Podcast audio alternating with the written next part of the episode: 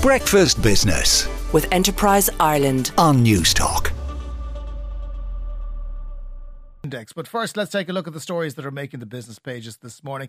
Aidan Donnelly of Davy is with us. Good morning, Aidan. Good morning. How are you? I'm good. Uh, some interesting stories in the papers this morning. Um, the auto enrolment. Now, this is the kind of thing that causes people to loll off, and we don't want them going back to sleep at this hour on a Friday morning. But it could be very lucrative for somebody because somebody has to run the auto enrolment scheme to capture about 750,000 people who don't have a pension right now. And uh, Heather Humphreys has the clock against her. She certainly does. This is the story that they're saying the Department of Social Protection is basically saying by the by the end of November, its official search for a company to to build and run this system is going to be up and running. Now, what they are saying is the whole program can be in place by in within 12 months, and there would be a lot of people in the industry that think this is um, there's a there's a high degree of skepticism. Let's just say that it can be all organised in, in that quickly because, as you said, it's no mean feat to get a system up and running for 750,000 people. You've got to get obviously the company to run the, the administration side of it and, and operate the system uh, for this new uh, state organisation called the Central Processing Authority.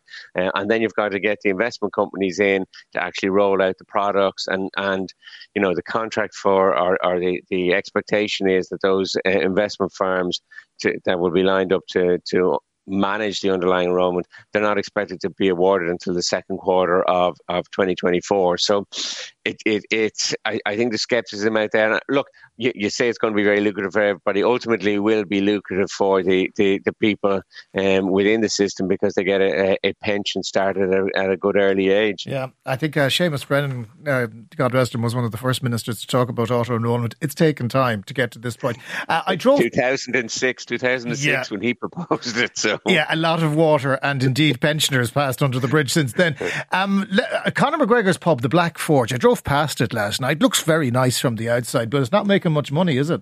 No, it's it's it's certainly not. It's in, in the accounts that were filed it, uh, for last year, it made a loss of four hundred and thirty-two thousand. Now, when you actually put that in context, he, they, that comes on top of a one point one three million loss in twenty twenty-one, but obviously uh, during the pandemic. But the, the other thing, when you when you read through the, the, this article, you kind of get a, a, a, glimpse, I would say, of the extent of the business empire that's in there uh, for his Gemmy Ventures.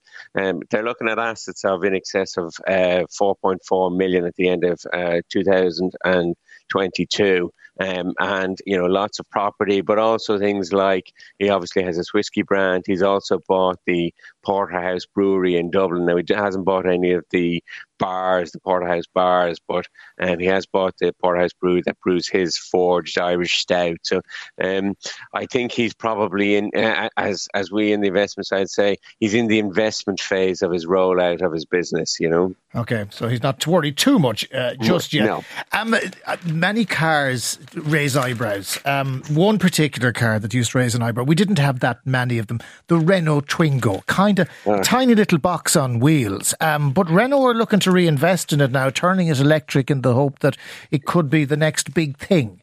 Yes, the little Twingo is going to get a couple of batteries put into it, and everybody can drive around. Probably a couple of double A's by the size of it. Double A's, yeah. Well, it might might be one of the old square batteries. Remember those? the nine volt. The nine volts, yeah. Well, the, the redesigned city car was presented at an investor event this week, um, and it's going to be sold from 2026 on. But the real issue, I suppose, here is that they're actually pitching it at a price of less than 20,000 euro. Now, whether it, it, it gets on these shores at 20,000 euro, we'll, we'll have to wait and see. But um, there is this massive race to try to get a an EV, as, as the head of uh, Renault's business, that they want to democratize EV EVs in Europe, and and they've made a big big push on this because they've actually separated out their um, uh, electric vehicle business into a, se- a, separate business called Ampere, and they are hoping to to uh, list that in the stock market sometime in the next year or so. Um, so they've put a big uh, bet in place. Now, again, uh, you know, there's a good few people have tried to get this really really low cl- cost EV out there, and it hasn't worked so far. So we'll be very interested to see if Renault can do it with the Twingo. Yeah. You, you have you have the likes of Volkswagen coming in with one under twenty five thousand, but this would be the first one under twenty thousand. Yeah, you wouldn't be putting three kids in the back of it now. But uh, look, it, it, it's good value if you get one for 20 grand. Um, you were away in America, I believe, this week, Aidan, uh, meeting with CEOs. What's the mood like?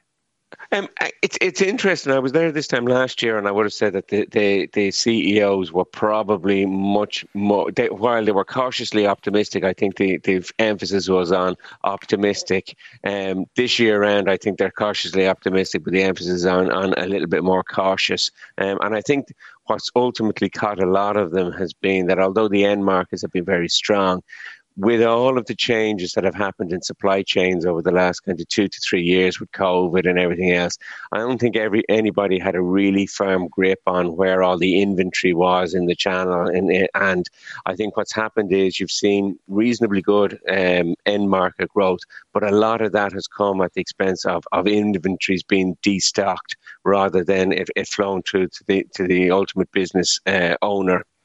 And I think that's just got them a little bit cautious that they don't know where they are in this inventory correction uh, channel. Now, the one thing I would say to you is a lot of them are still very positive about their end markets, um, even where it involves the consumer. Um, they have definitely seen a switch, and we saw it yesterday in Walmart's numbers. We've seen a switch over the last year as people have switched from, you know, their, with their retail spending, buying stuff to buying services. So going out to restaurants, going on holidays, um, you know, doing those types of things rather than actually buying products.